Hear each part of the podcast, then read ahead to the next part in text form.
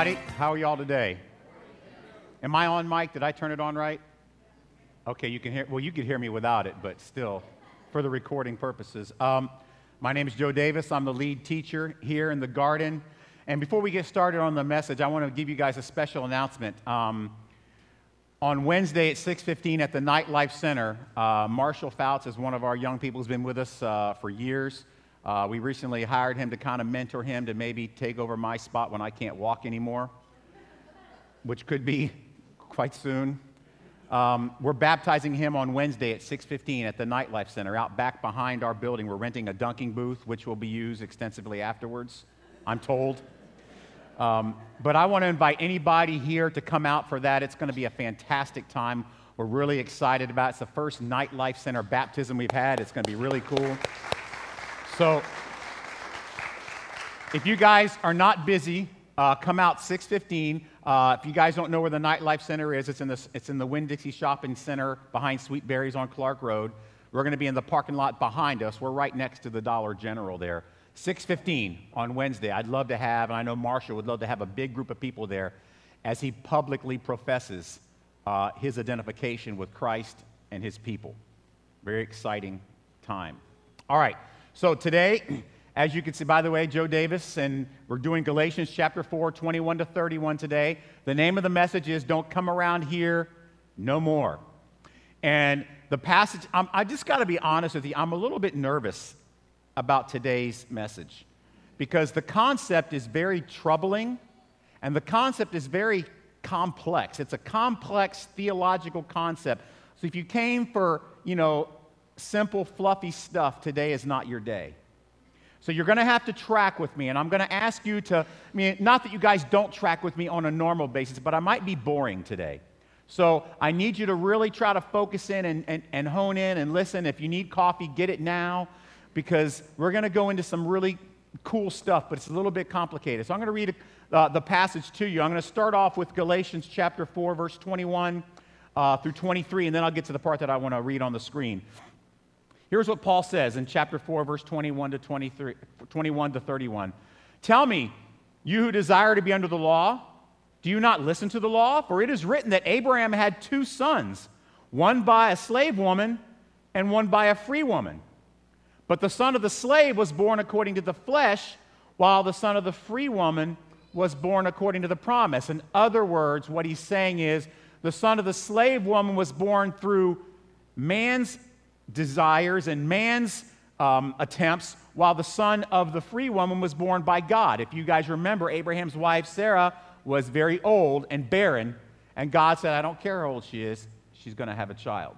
And so God made the birth of one possible, while man made the birth of the other one. So now let's go to the next part, verses 24. Uh, now, this may be interpreted allegorically, or in other words, in types, like a typology. So there are things in the Bible that can be images and pictures of things to come later. And this is an example of one of those things. And Paul says there are two types in the Bible in this particular story. Here's what he says Now, this may be interpreted allegorically. These women are two covenants. One is from Mount Sinai, bearing children for slavery. She is Hagar. That was Ishmael's mother. Now, Hagar is Mount Sinai in Arabia. She corresponds to the present Jerusalem. Here's what he's saying Hagar is like the Judaizers, the people who are trying to tell you that you're not really a Christian. For she is in slavery with her children. But Jerusalem above, in other words, Jerusalem in heaven, the new city in heaven, Jerusalem above is free, and she is our mother. Now, you brothers, like Isaac, are children of promise. But just as that time he was born according to the flesh, born according to the flesh, persecuted him who was born. But according to the Spirit, so it also is now. But what does the scripture say? Cast out the slave woman and her son, for the son of the slave woman shall not inherit with the son of the free woman. So, brothers, we are not children of the slave, but the free woman. And basically, what he says right there is don't come around here no more. Cast them out. You see, you see what I did there? I hope you see that. Okay.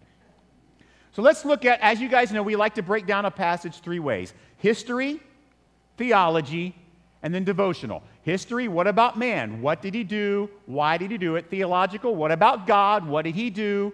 Why did he do it? Devotional, what about me? What should I do? Why should I do it? So let's look at there are two aspects of the history here. There's the Abraham history that I want to look at really quick. The story of Hagar and her son Ishmael and Isaac and his mother Sarah, all that stuff is important because Hagar, what Hagar was, was an earthly attempt by Abraham and his wife Sarah to fulfill the heavenly promise that God had made him. Just like Judaism or religion is man's attempt, earthly, to gain favor with dad heavenly dad. So basically, here's what happens God says, I'm going to give you and Sarah a son. And logically speaking, the thought process is this Abraham lacked faith in God's promise. Well, that's a great promise, God, but I don't see how you're going to do it in my current situation.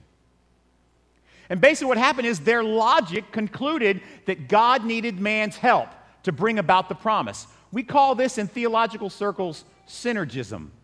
In other words, what it means is this that man cannot receive blessing from God unless man helps God bring it to pass. That God and man have to work together to bring salvation to reality. And so Abraham's logic said, Look, Sarah's too old to have a child, so I'm going to have to do something else. Sarah, what do you think? Well, here's what we'll do, Abraham. You go in and lie with Hagar, your handmaiden, and you have a child with her, and that will be the child of promise that God said He was going to bring us. So the logic, you know, seems logical earthly. Well, she's too old to have a kid, so we're going to have to do it on our own. But what happens is this produces significant conflict between Ishmael, the son of Hagar, and Isaac, who was born later. There's jealousy, there's conflict, there's sibling rivalry, there's a lot of issues there. It got so bad that at one point, Ishmael and Hagar are told, listen, don't come around here anymore and they're booted out of camp. Now, keep in mind, I want you to understand something. Ishmael was actually circumcised, so he followed all the earthly customs that would make him Jewish. But he was still kicked out. And the result, Paul says, is a child born to slavery. Now, this does not mean a slave to men. That's not what the slavery means here. I don't want you to think of the 1800s and the African slave trade. That's not what this slavery is about. It's about being a slave to sin and the law. While Isaac was born a child of promise. You see the difference? One is a child of slavery. In other words, all you can do is what the world says you can do. And one is a child of promise who is taken out from the world and given light and hope and life. So that's the Abraham history of the passage. Then there's a Galatian history. There's no question that what was happening is the Judaizers had logic that said this man has a role to play in God keeping his promise. Yes, there's Jesus. Yes, there's he died on the cross. Yes, he's the lamb of God that takes away the sins of the world, but we have to do our part as well. And our part is clear. It's Jewish law and custom. It's Judaism. So the Judaizers' logic, and you know, I don't think the Judaizers had a, had a, had a, um, a negative or a, or a nefarious motivation for this. I think they really thought, well, clearly God can't just save Gentiles. There has to be some sort of Jewishness in there. So we've got to show them how they need to help themselves. So Judaizers' logic says that man has a role to play in God keeping his promise, just like Abraham and Sarah thought they had a role to play in the birth of the child of promise. And there's no question that the Judaizers had used this story about Abraham and Ishmael and Hagar and Sarah to frighten the Galatians. Listen, if Ishmael was kicked out for not being Jewish, certainly you will be kicked out. The problem with that is Ishmael had done all the things that an earthly Jew was supposed to do to get the promise. He was raised in Abraham's house. he was circumcised. He obeyed all the things that God told Abraham that they should do. So, this is our problem here. And so the Judaizers are using a picture of saying, look, you are like Ishmael. And unless you become like us, you can't come around here no more. They got it mixed up, though. So let's look at the theological aspects of this. I want to look at first the Galatian theology. You know, when I was a kid, this no kids allowed sign really made me angry. You know, because I knew what happened after bedtime. The party really started. Like, I know when I went to bed, the pizza came out, the mint chocolate chip ice cream. They were watching the really good shows. They were watching Rambo. Before we went to, I had to watch something like, you know, Winnie the Pooh. You know, I'm eight, time to go to bed. No, you guys are going to have a party. No, we're not, Joe. Yes, you are, Joey. Go to bed. And I could just, and I don't know if I could hear anything, but I, my head heard something. Man, they're playing loud music down there. They're dancing on the ceiling. They're eating pizza. They're having friends over. They're watching good movies. They're having a blast, and they've kicked me out. you know what I wanted to do? All I wanted to do one day was to send my parents to bed and have my own party with my friends. Mom and dad, it's 8 o'clock. Time to. I hated after the time changed. At 8 o'clock, it was still light outside. That just seemed sinful to me to send a kid to bed at 8 when the sun is still shining. And I thought, you know, one day when I'm older and they're really old, I'm going to send them to bed. And I'm going to have a party. I remember there was one summer as I was working my way through Bible college that I ran my own day camp during the summer. It was called Camp Ichthus. It was a really cool thing. Ichthus is the, you know, the, the Greek fish sign, you know, and the Greek word for fish. And so we had a great time. It was about eight kids. And I decided one day I was going to give them a taste of breaking the no kids allowed rule. So I remember we were in Charlotte, that's where I was running the camp from, and, and I remember them t- getting them in a van, a minivan, and I, we drove to one of the most exclusive hotels in downtown Charlotte. It had like 30 floors. And I knew at the top of that hotel was this awesome swimming pool. That's right. We went in the hotel, we snuck past the, the uh, doorman, we got in, we waited for somebody that was going up to the pool. We got in the elevator with them on the 30th floor, got up to the pool, and we swam for three hours until we were kicked out. Guys, it was the highlight of their summer. They broke the no kids allowed barrier. There was a sign, no kids allowed. There was nobody up there. It was like 98 degrees, middle of the summer, too hot for old people. So we're up there, we're swimming, we're having a blast, and then this security guard comes up and says, Excuse me, are you guys staying in the hotel? Right now we are. hey, you can't be here. You don't belong here. Leave and don't come here again. We did go again. we got in more trouble the second time, but that was the highlight of those kids' summer. When I still talk to them, you know, they're older now, they got their own kids. I still talk to them every once in a while. Man, I couldn't believe you took us up to that hotel. That was crazy. We had a blast, man. Well, here's what's interesting. When Paul told the Galatians that they were the ones allowed to the party and the Judaizers couldn't come anymore, can you imagine how they must have felt? because here's what Paul is saying Paul's saying Hagar and Ishmael and Isaac are pictures. They're pictures of two different types of covenants. And here's what he, here's what he explains Hagar and Ishmael are the Judaizers. They're not you. They said they were you, but they're not you. They're Hagar and Ishmael. They're the ones that can't come around here anymore. They're the ones that aren't invited to the party. And Isaac is actually a picture of you guys, the Galatians, the Gentiles who've trusted Jesus. And what does this mean? Paul even says later on, and he quotes the, in the passage, he quotes uh, from Genesis cast out the slave woman and her son. No, and you know what that really means? Here's what Paul is saying by that no man comes to the Father except through Jesus. Paul says, don't come around here anymore without the gospel. And don't come around here anymore with the gospel with something attached to it, stapled to it. It's the gospel, it's Jesus alone. So that's the Galatian theology. Now let's look at the Abraham theology. And this is where it's going to get kind of wonky if it hasn't already for some of you. All right, let's look at the Abraham theology. This story isn't just about the ones rejected. Do you understand that?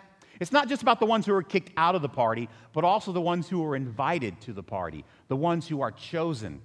Question one Did Abraham ask for the promise that God gave him? God, can you give my wife and I a son? Did he ask for it? No. He did not ask for it. Did Abraham earn or merit the promise from God? Did God look down and say, Man, you have done such a great job from beginning to end with your life. I'm going to give you and your barren wife a son? Did Abraham merit or earn it? No, he did not merit or earn it. Here's another question for you Could Abraham have refused the promise? Could Abraham have said, That's a great offer, God, but no thank you?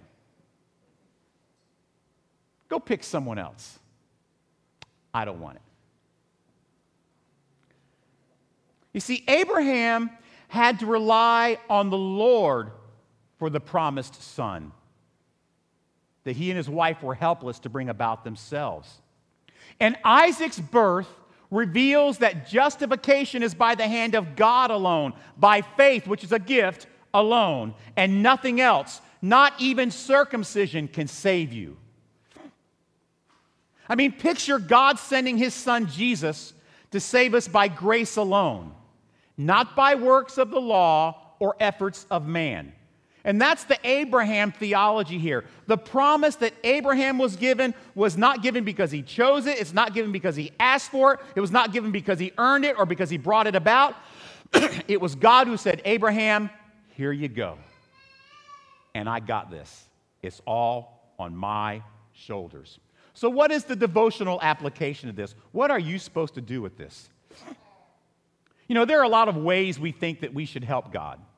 And obviously, I think we've established pretty well in here by now that religious rules and self righteousness do not bring about the blessing of God. That's the easy one, right? Because you're all here every week and you know that what we've been teaching you is that your righteousness, that our righteousness, is nothing better than filthy rags. But Paul teaches something even greater in using the example of Abraham. Something that's more miraculous, something that is actually, some on the surface will say, well, that's troubling. But in reality, it's not troubling, it's extremely comforting. I want to talk about what we call in theological circles decisional regeneration. And here's basically what, by the way, you see how he's walking very carefully on that road?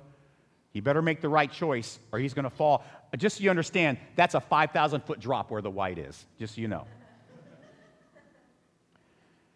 Here's what decisional regeneration says that a person must make a decision for Christ in order to be saved. He must hear the gospel, then he must be convicted about the truth of the gospel, then he must understand the need he has of the gospel, and then he must choose to accept Christ rather than reject him. And we prefer that that moment be marked by an act such as walking down an aisle, praying a sinner's prayer, signing a decision card, or some sort of similar commemorative activity. That's kind of what decisional generation says that God is doing everything He can. He's putting forth 110%, and He's right on the edge of His seat, just hoping that we will accept the promise He wants to give us. Boy, listen, angels, listen, we got a problem here. I'm going to go to Abraham tomorrow. Be praying for this, okay? Pray for Abraham because I'm going to make all these promises to him, and if he rejects it, I don't know what we're going to do. Does that sound like the God of salvation to you? That's what decisional, gener- degener- uh, decisional regeneration says that a decision regenerates you. In other words, a decision gives you life. That's what regeneration means, bringing you from death to life. Decisional life giving. That is what that topic, that theology means. But this is important for you to understand. We understand that works don't bring you righteousness, correct? But works and a decision are actually both acts of the will of man, are they not? I mean, you have to decide to work or you have to decide to believe. Both rest upon the will and the determination of man to make the right choice. In fact, Paul makes reference to this kind of concept in the first part of the very part of this chapter. Remember, we talked about it a couple weeks ago. Look at this passage. Formerly, when you did not know God, you were enslaved to those that by nature are not God's. But now that you have come to know God, and then he clarifies, or rather to be known by God. That's not a mistake. Do you see what he does there? Now that you've come to be known by God. And then there's another passage in John 15, 16. Look what Jesus says. Jesus said this You did not choose me, but I chose you and appointed you that you should go and bear fruit and that your fruit should abide, so that whatever you ask the Father in my name, he may give it to you. You know what that sounds a lot like? Doesn't that sound like a lot what happened to Abraham? Abraham, you didn't choose me, but I chose you that you would go and bear fruit. Can you see the similarities between Abraham and the church? So you can see that this concept that our salvation is not based not only on works, but it's not even based upon a decision. You can see that that is in context with Galatians chapter 4. And there are probably about 25 or 30 other verses I could have put up there, but some of you want to eat lunch later, so I didn't. But when you read these passages and you start to see, wait a minute, the promise has nothing to do with my choice, does it trouble you? Does it make you uncomfortable? Do you think, wait a minute, is that really God? Because that means some people don't have a choice. Does it trouble you? When it should give you tremendous comfort? You see, here's the concept I want to give you, right? Yes, of course, we all have free will. The problem is, we're all totally depraved, and our free will is helpless to save us.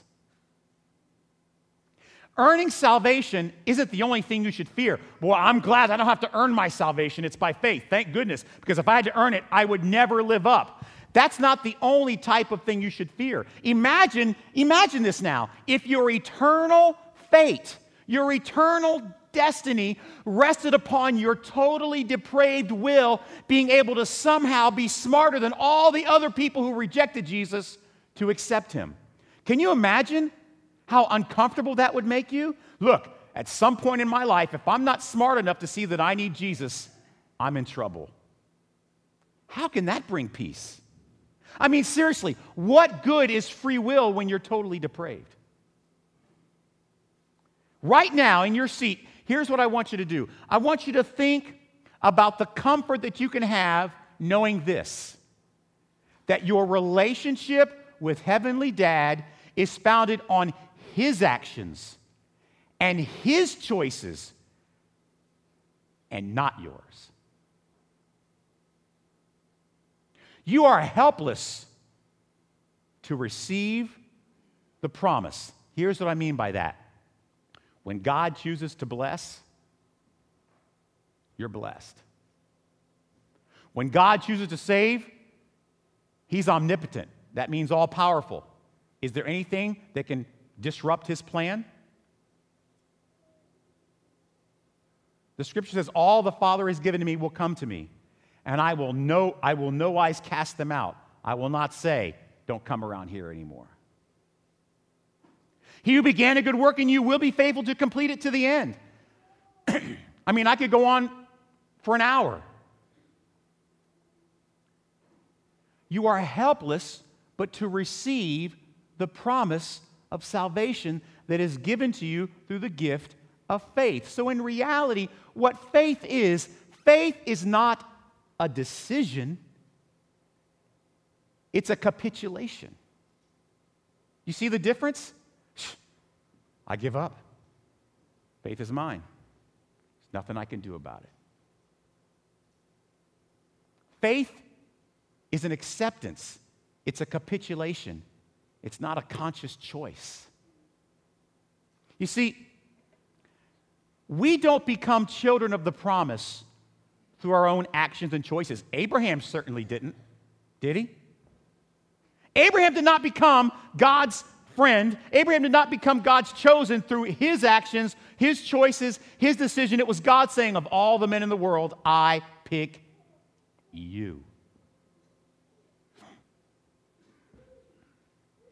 It's God's actions, it's God's decisions, it's God's choices.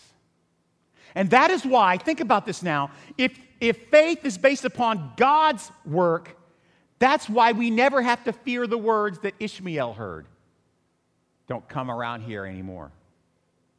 We never have to worry about there being a party in heaven that we are not invited to because God has reached down in the muck, in the mire, in the sewage that is your total depravity, into the grave that is your spiritual life. And He says, I'm picking you up. I'm making you alive. Ephesians chapter 2. You who were dead in trespasses and sins has He made alive according to Christ Jesus.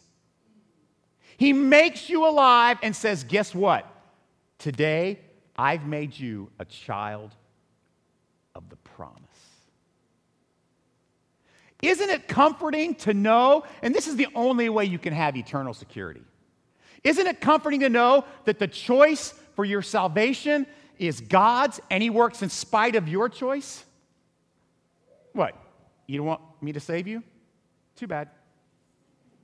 Tough. You're going to heaven. And if you think about it this way, this will blow your mind. You want eternal security? Eternal security is not just now into the future.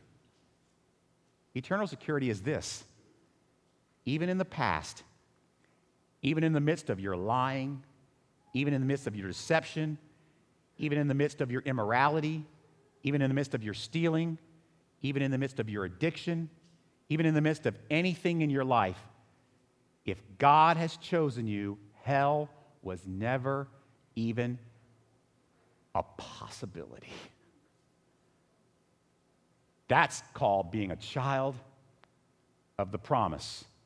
And that's why you'll never have to fear the phrase, don't come around here no more. Because you are God's. All the Father has given to me will come to me, and no man can pluck them from my hand.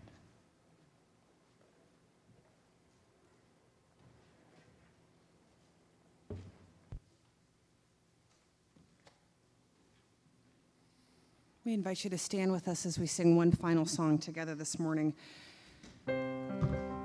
When Pastor Joe sent his notes to me this week, this is the first song that my heart started singing. I want us to